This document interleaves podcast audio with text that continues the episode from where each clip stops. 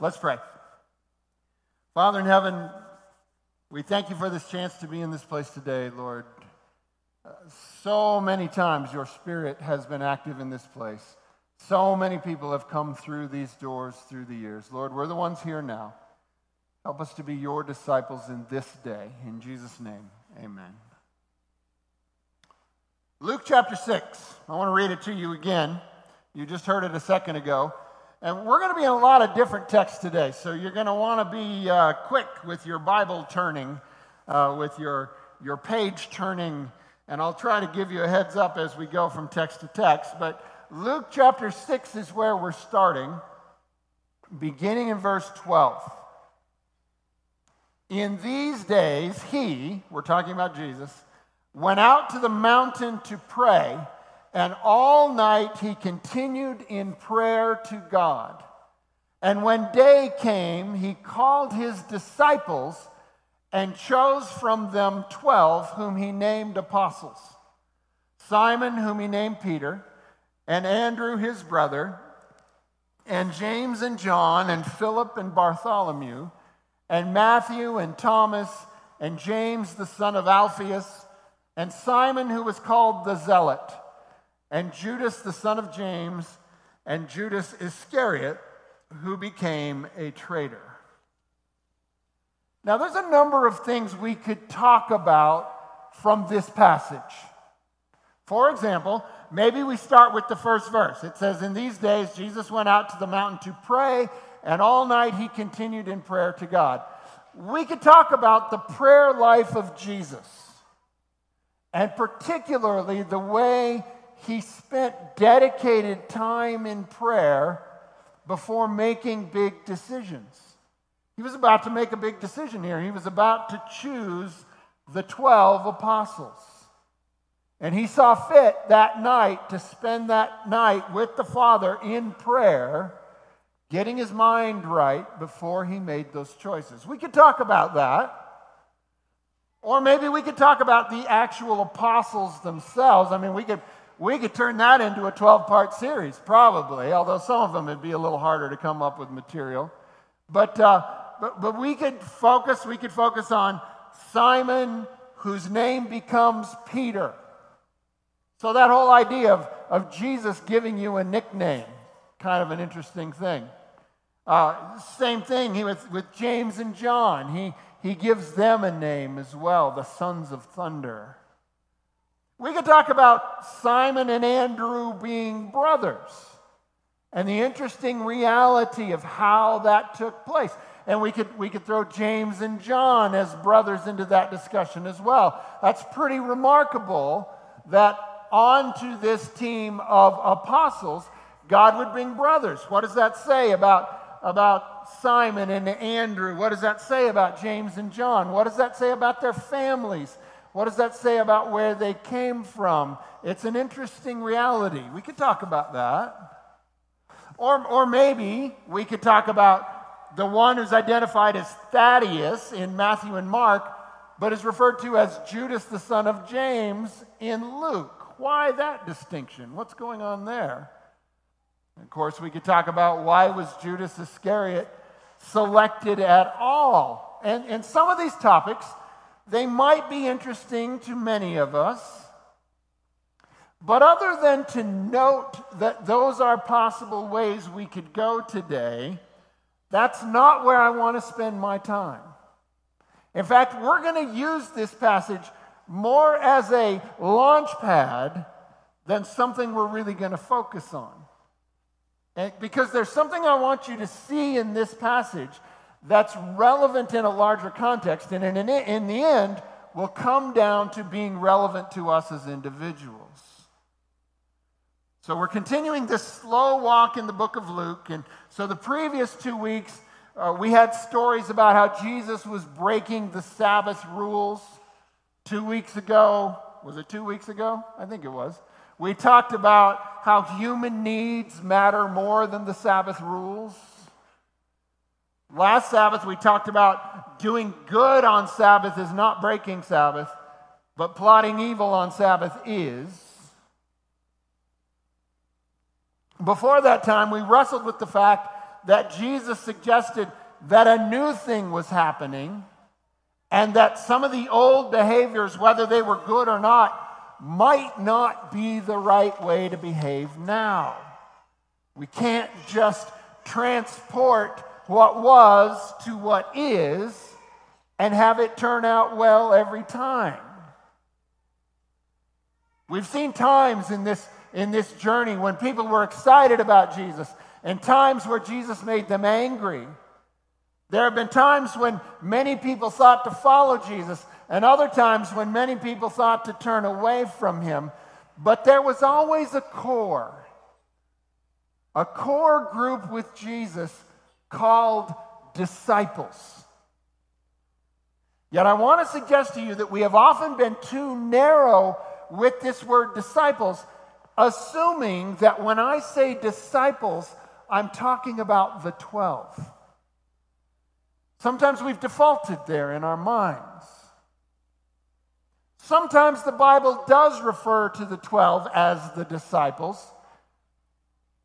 But usually, when that term is used in Scripture, even in the Gospels, it's actually referring to a larger group. Now, let me give you a couple examples here of what I'm talking about. The first is an example of where the term probably is a narrower group. Luke chapter 8, verse 22. You can turn there if you want. It's close, but it's not critical. It says, One day Jesus got into a boat with his disciples. There it is, that's our key word. And he said to them, Let us go across to the other side of the lake. So they set out.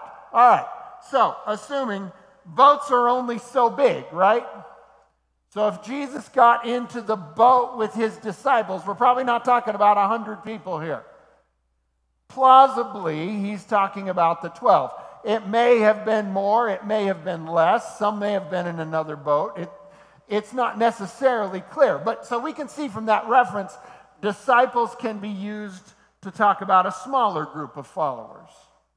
But now look at this one Luke chapter 19. We're in the same book, same author same writer, using the same word. Luke chapter 19, verse 37. As Jesus was drawing near, already on the way down the Mount of Olives, now look at this next phrase.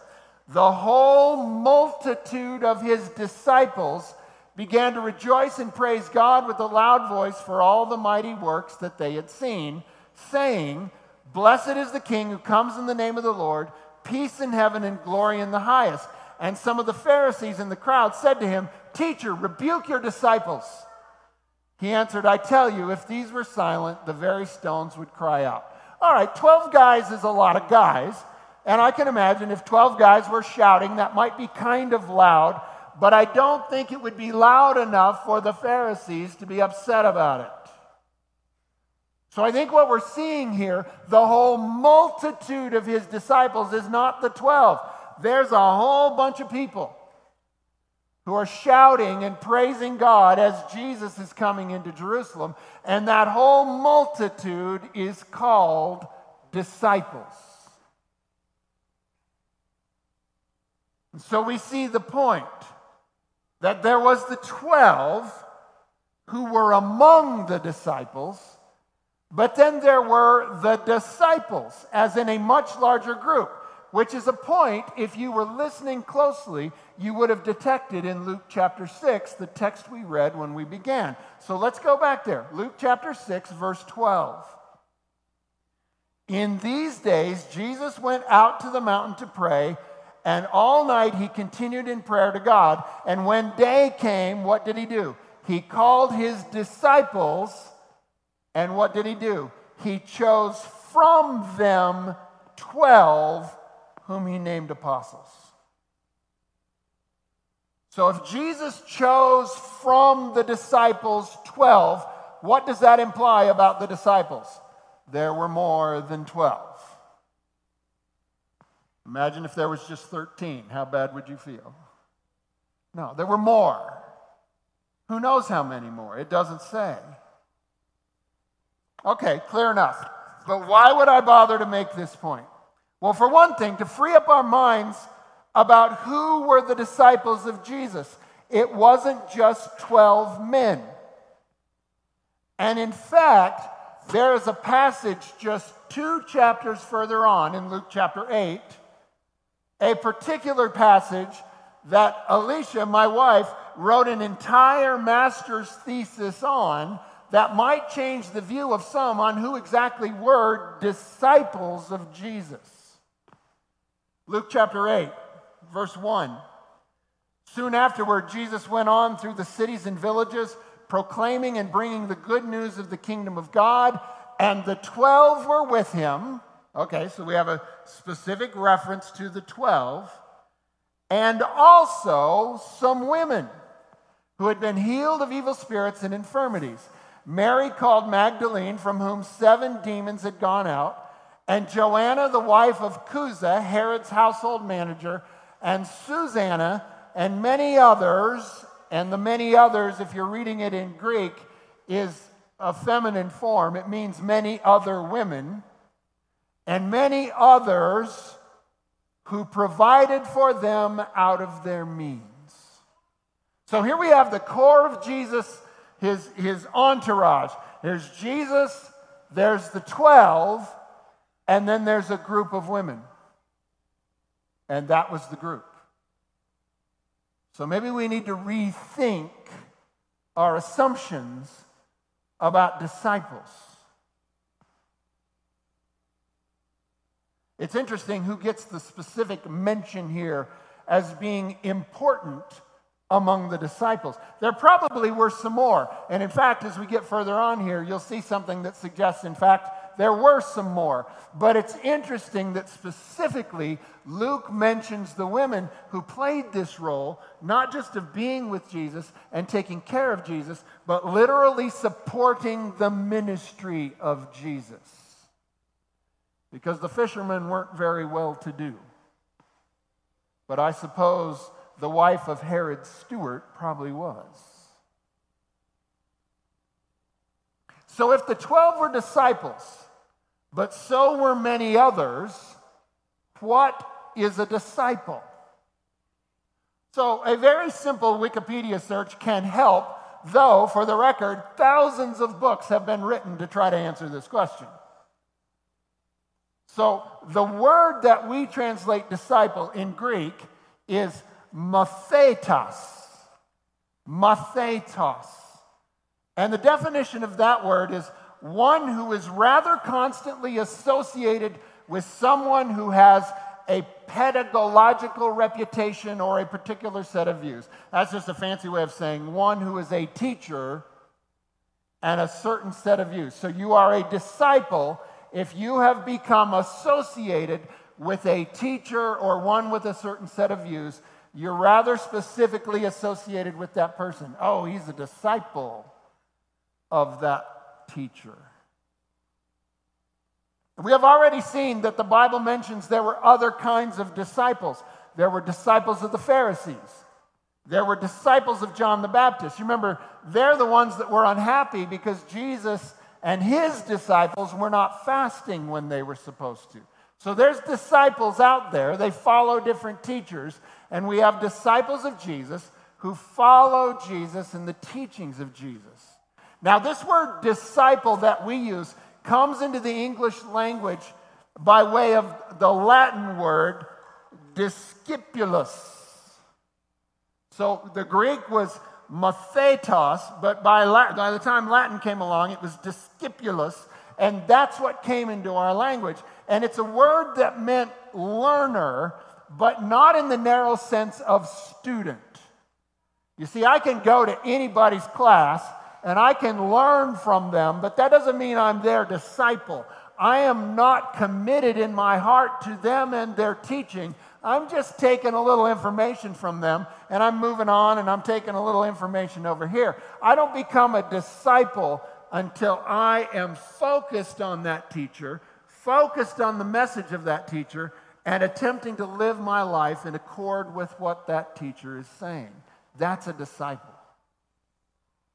So, for our purpose today, let's use this definition A disciple of Jesus is any person who commits themselves to learn from Jesus and live according to what Jesus teaches and how Jesus lived. So, you're going to learn from Jesus, you're going to live according to that learning, and you're going to seek to live like Jesus lived. But now, to that end, let's add this about apostles, because Jesus goes to the disciples and he names 12 apostles. Narrowly, the, the, the definition of an apostle is one commissioned to carry a message. So we could say that apostle is a subgroup of disciple. We'll talk about this more in a minute.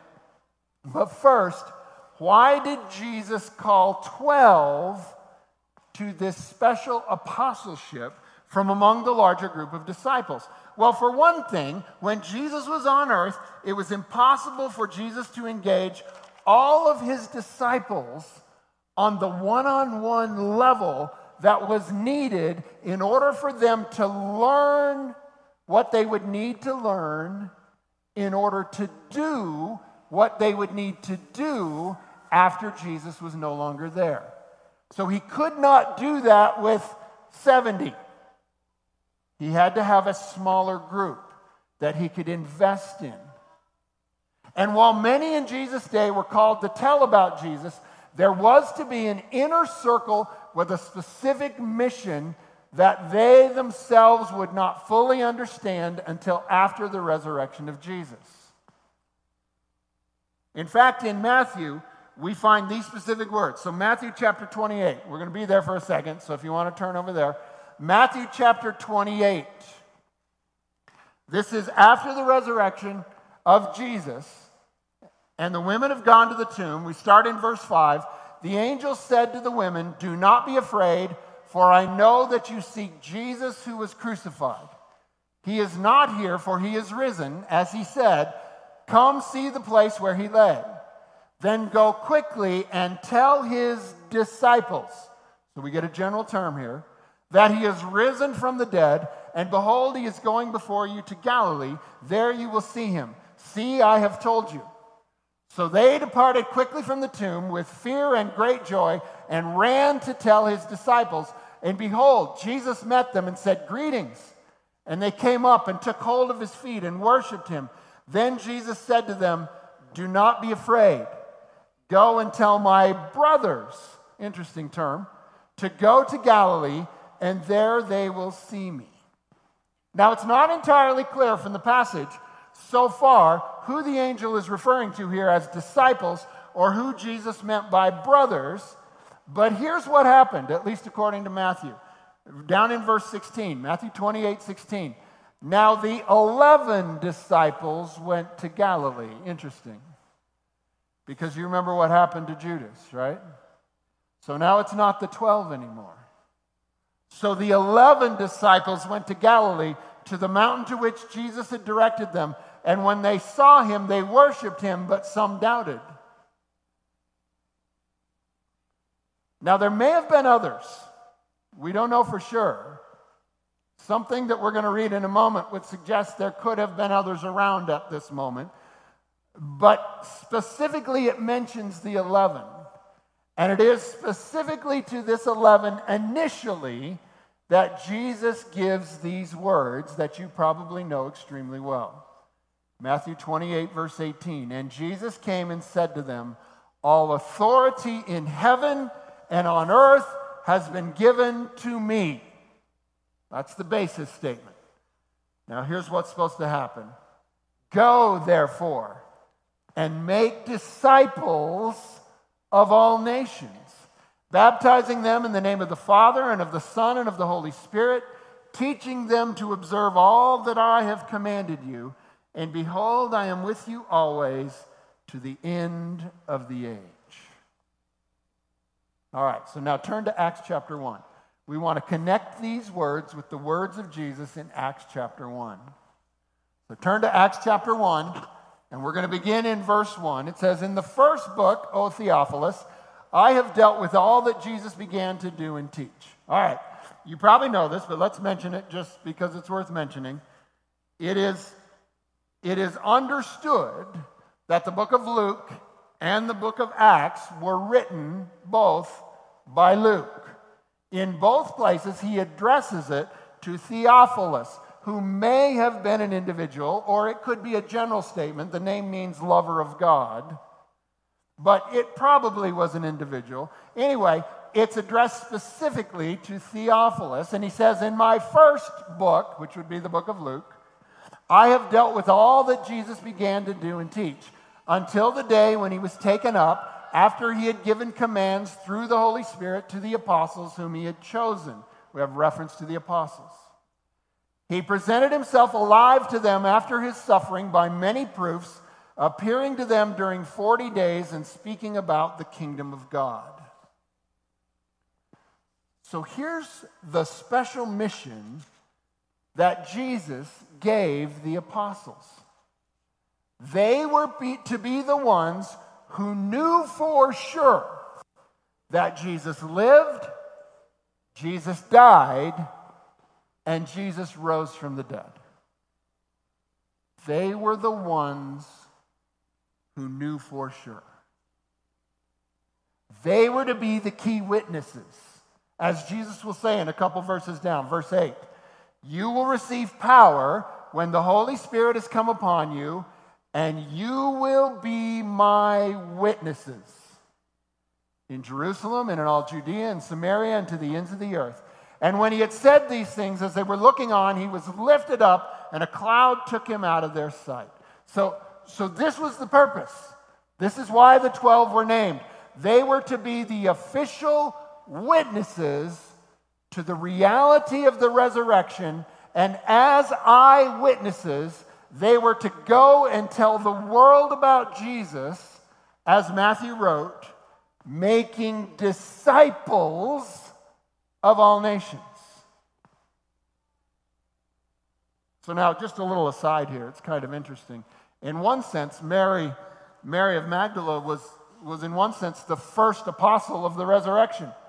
She was the first literal eyewitness of Jesus after he raised from the dead, and she was sent to the 11. So it's kind of a cool reality. Even though the 11 had this official function, in many ways, Mary was, was the first true apostle who knew Jesus lived, knew Jesus died, and knew Jesus rose again. Kind of a cool thing.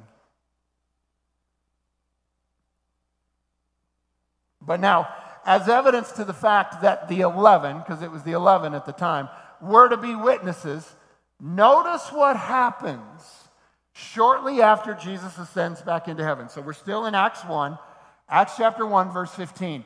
In those days, Peter stood up among the brothers. The company of persons was in all around uh, about 120. So now think about this for a second, because this makes the point that I'm talking about. There's the 11 but they are a subgroup of 120 disciples. You see that? See, there's the 11 who are called to be special witnesses, but there's still 120 disciples. They're all still there. And he said, Brothers, the scripture had to be fulfilled, which the Holy Spirit spoke beforehand by the mouth of David concerning Judas, who became a guide to those who arrested Jesus. For he was numbered among us and was allotted his share in this ministry. For it is written in the book of Psalms, May his camp become desolate, and let there be no one to dwell in it, and let another take his office. So now catch these words. This is fascinating what's about to take place here. So, one of the men who have accompanied us during all the time that the Lord Jesus went in and out among us beginning from the baptism of John until the day when he was taken up from us, one of these men must become with us a witness to his resurrection. You see, they're, they're going to make the number 12 again. But you see what they did? We're back in Luke. Jesus called the disciples and chose 12. Now, one of them is gone. So Peter's saying, All right, we need to go back to the bigger group that's been here from the beginning. And apparently, it's more than just one guy because they come up with at least two names as a possibility.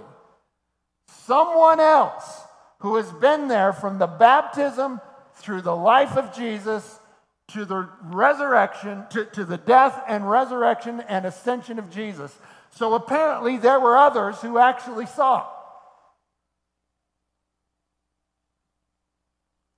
And so they're, they're looking for one of them. And they cast lots, an interesting way to make decisions. We would be uncomfortable with that, I think. And Matthias is chosen to make the number 12 again. Because why? Because he'd seen everything from the beginning to the end. He was a witness. That's what the apostles were.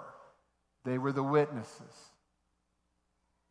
And this witnessing to the resurrection of Jesus and the reality that he lived and the teaching everyone to obey is what they did, what the 12 did. In fact, go to 1 John. 1 John chapter 1. You will see in this exactly why they were appointed. 1 John chapter 1, verse 1. And here's what he says That which was from the beginning, which we have heard, which we have seen with our eyes, which we looked upon and have touched with our hands concerning the word of life. The life was made manifest, and we have seen it and testify to it and proclaim to you the eternal life, which was with the Father and was made manifest to us. That which we have seen and heard, we proclaim also to you, so that you too may have fellowship with us. And indeed, our fellowship is with the Father and with his Son, Jesus Christ. And we are writing these things so that our joy may be complete. The job of the apostles was to say, No, I saw him. I touched him. I heard him. He's real. And there's a very poignant moment in the book of John after Jesus has been resurrected. And he comes and he appears to the disciples, but Thomas isn't there. And Thomas says, No way. I can't witness to his resurrection until I see him with my eyes, until I touch the nail print in his hands, until I put my hand in his side. No way. And eight days later, they're together again, and Jesus appears, and he says to Thomas, Thomas, come. Look at me, touch me, hear me. I need you to be a witness.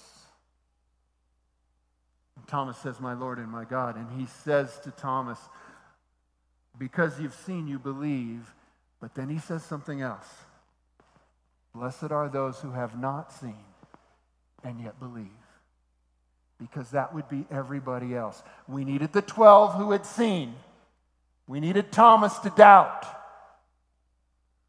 and then have his doubt confirmed or not, not confirmed, have his doubt overthrown, so that he could tell us what happened.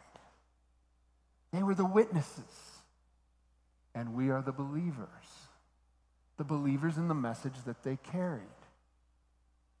Now, ultimately, this idea of 12 apostles, it would actually go beyond that. And you can see this in 1 Corinthians chapter 15. I'll give you a second to find that. 1 Corinthians chapter 15. Now we've got Paul involved. And this is Paul writing, 1 Corinthians chapter 15. Now listen to what he says here. For I delivered to you as of first importance what I also received that Christ died for our sins in accordance with the scripture, that he was buried, that he was raised on the third day in accordance with the scripture. Do you remember what they were to witness to? The life, death, and resurrection of Jesus. And now, what is Paul saying? The most important message I have for you is that Jesus came and lived, Jesus died, Jesus rose again. This is the message. This is what the apostles were to witness to. Verse 5 and that he, Jesus, appeared to Cephas. That's the uh, Aramaic version of Peter, it means rock.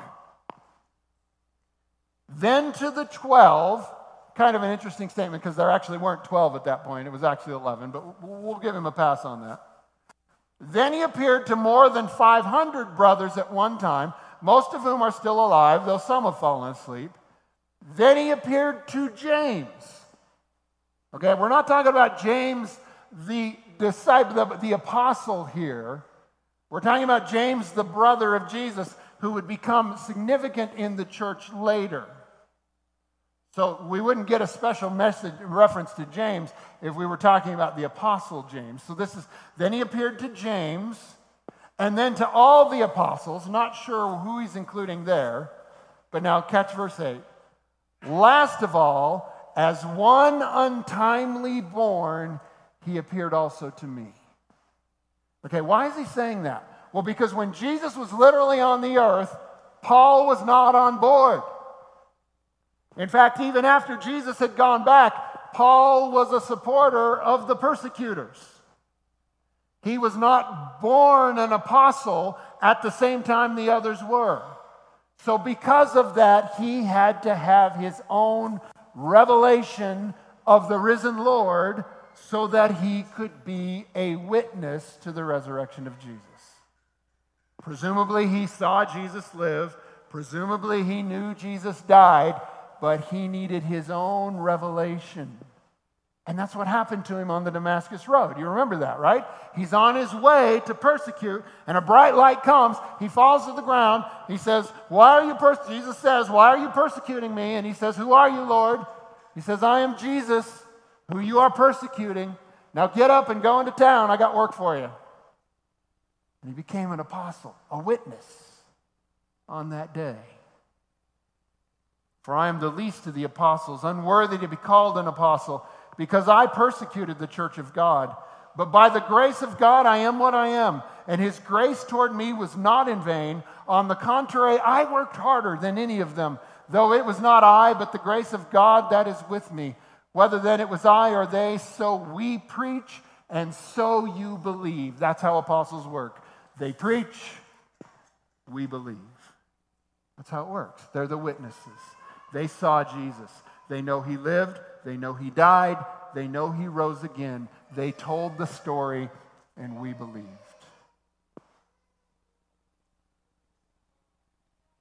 And here's where this sermon now becomes about us. Jesus appointed apostles so that we would become disciples. See how that works? Jesus appointed apostles so that we would become disciples. And in truth, you are able to become disciples at a deeper level than even the ones who were at the edge during the time when Jesus was literally walking on the earth. Let me explain that. The fact that you are meant to be disciples is contained in the words that Jesus spoke in Matthew 28. Go therefore and make disciples of all nations baptizing them in the name of the Father and the Son and the Holy Spirit. We do that up there behind that screen. Teaching them to observe all that I have commanded you. We do that in here. We do that in our, in our connect groups. And behold, I am with you always to the end of the age. The purpose of everything we do here at this church is to teach people about Jesus and see that they become disciples who believe and do the things that Jesus does. That's why we're here. We probably do a lot of other good stuff in the midst of doing that, but if we did all that other good stuff and not this, we failed.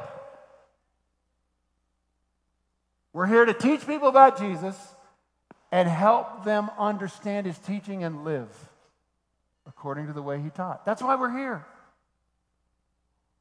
This is what Paul was talking about in Ephesians. Ephesians chapter 4. Uh, I'll give you a second to find it. It's a good passage. Ephesians chapter 4, beginning in verse 11. It says, And he gave the apostles. That's what we've been talking about. And he gave the apostles, but now he adds more the prophets, the evangelists, the shepherds, and the teachers. Why did he do it? to equip the saints. That's another word for disciples here. To equip the saints for the work of ministry, for building up the body of Christ until we all attain to the unity of the faith and of the knowledge of the Son of God, to mature personhood, to the measure of the stature of the fullness of Christ, so that we may no longer be children, tossed to and fro by the waves and carried about by every wind of doctrine by human cunning, by craftiness and deceitful schemes. Rather, speaking the truth in love, we are to grow up in every way into Him who is the head, into Christ, from whom the whole body, joined and held together by every joint with which it is equipped, when each part is working properly, makes the body grow so that it builds itself up in love. That's what we're doing. We're growing up into Jesus. And every one of us is a piece of it because every one of us is a disciple. We believe in Jesus. We seek to understand his teaching. We seek to live according to his word. That's what a disciple is. So, the purpose of all of this is so that you and I will truly become disciples. And as I mentioned a moment ago, we are actually advantaged in this above and beyond those who were, were not of the 12, but were on the edges when Jesus was on the earth. Why is that? Watch what happens here. John, John chapter 16. John chapter 16. These are the words of Jesus before he dies 13, 14, 15, 16, and 17. John gives five chapters. Yeah, five chapters to, to a discussion with his disciples the night before he's taken away from them. John chapter 16, verse 5. Jesus said, Now I am going to him who sent me, and none of you ask me, Where are you going? But because I have said these things to you, sorrow has filled your heart. Nevertheless, I tell you the truth, and this would have been impossible for any of us to have believed if we were there that night. Nevertheless, I tell you the truth, it is to your advantage that I go away. Would you have believed that? I wouldn't have believed that. No way. For if I do not go away, the Helper will not come to you. But if I go, I will send him to you. And when he comes, he will convict the world concerning sin and righteousness and judgment. Concerning sin, because they do not believe in me. Concerning righteousness, because I go to the Father and you will see me no longer. Concerning judgment, because the ruler of this world is judged. Now, catch this, verse 12. I still have many things to say to you, but you cannot bear them now. The teaching was not done, they just couldn't handle it yet. But now look what he says. Turns out I'm not going to have to be here for you to learn. He says, verse 13, when the Spirit of truth comes, he will guide you into all the truth. For he will not speak on his own authority, but whatever he hears, he will speak, and he will declare to you the things that are to come. He will glorify me, for he will take what is mine and declare it to you. So Jesus is talking about the coming of the Holy Spirit. And here's the thing about the Holy Spirit Jesus, when he was a man on earth, was in one place. But guess where the Holy Spirit is? Everywhere. Jesus, when he was on earth, could only bring 12 around him to really teach on that deep level. But guess what the Holy Spirit can do? The Holy Spirit can guide everyone into deeper truth. And that's why Jesus said, No, I'm, I'm, telling you, you don't believe me, but it's to your advantage I go. Because as long as I'm here, I'm in one spot. But when I go and the Holy Spirit comes, I will be everywhere. And now Jesus is everywhere through the Holy Spirit. Jesus mentions the coming of the Holy Spirit in Acts 1 and tells the apostles to wait in Jerusalem until they receive the Spirit. And then in Acts 2, the Spirit comes and we find these words. It's actually a quote from the Old Testament, Joel 2. And in the last days it shall be, God declares, I will pour out my Spirit on 12 people. Is that what it says? No. In the last days I will pour out my Spirit on all flesh. And your sons and your daughters shall prophesy, and your young men shall see visions, and your old men shall dream dreams even on my male servants and female servants. In those days I will pour out my spirit, and they shall prophesy. And when those assembled that day heard Peter say these words, they asked what they should do. And here's Peter's answer Acts 2, verse 38. And Peter said to them, Repent and be baptized, every one of you, in the name of Jesus Christ for the forgiveness of your sins, and you will receive the gift of the Holy Spirit. So here's where we end today. Five things. The first one is really a heading, and then the four come underneath it. Number one, Jesus wants all of you to be disciples. not just 12 guys. Jesus wants all of you to be disciples. And here's how it works Jesus wants all of you to repent.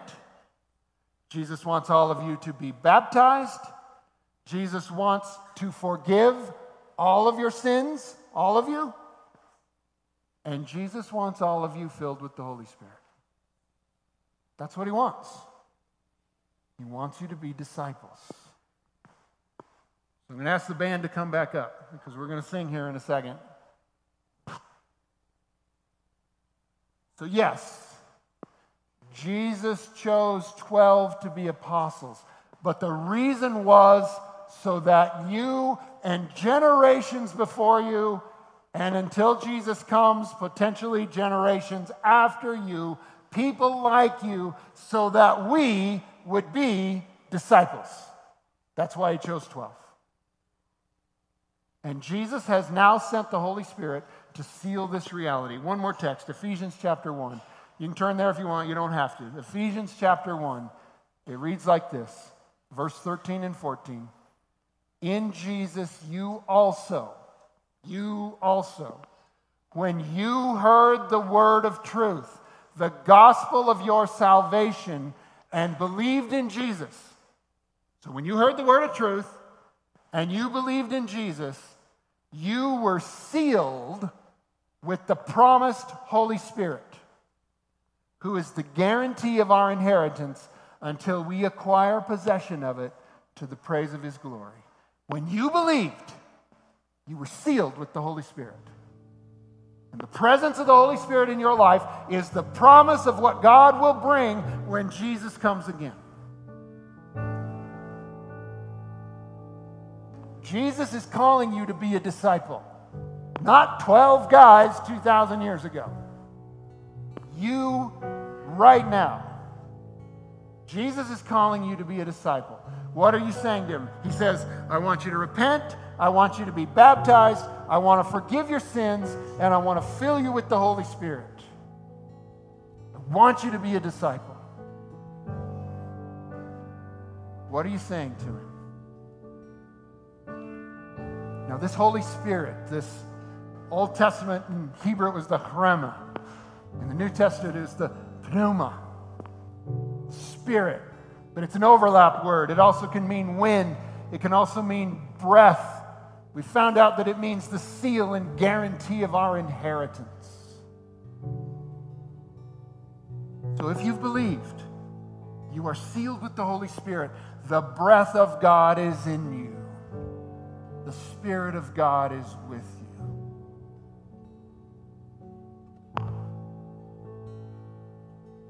You believe it? Do you want to be a disciple? Jesus is calling you. It's His Spirit in us, it's His breath in our lungs. Let's worship the Lord.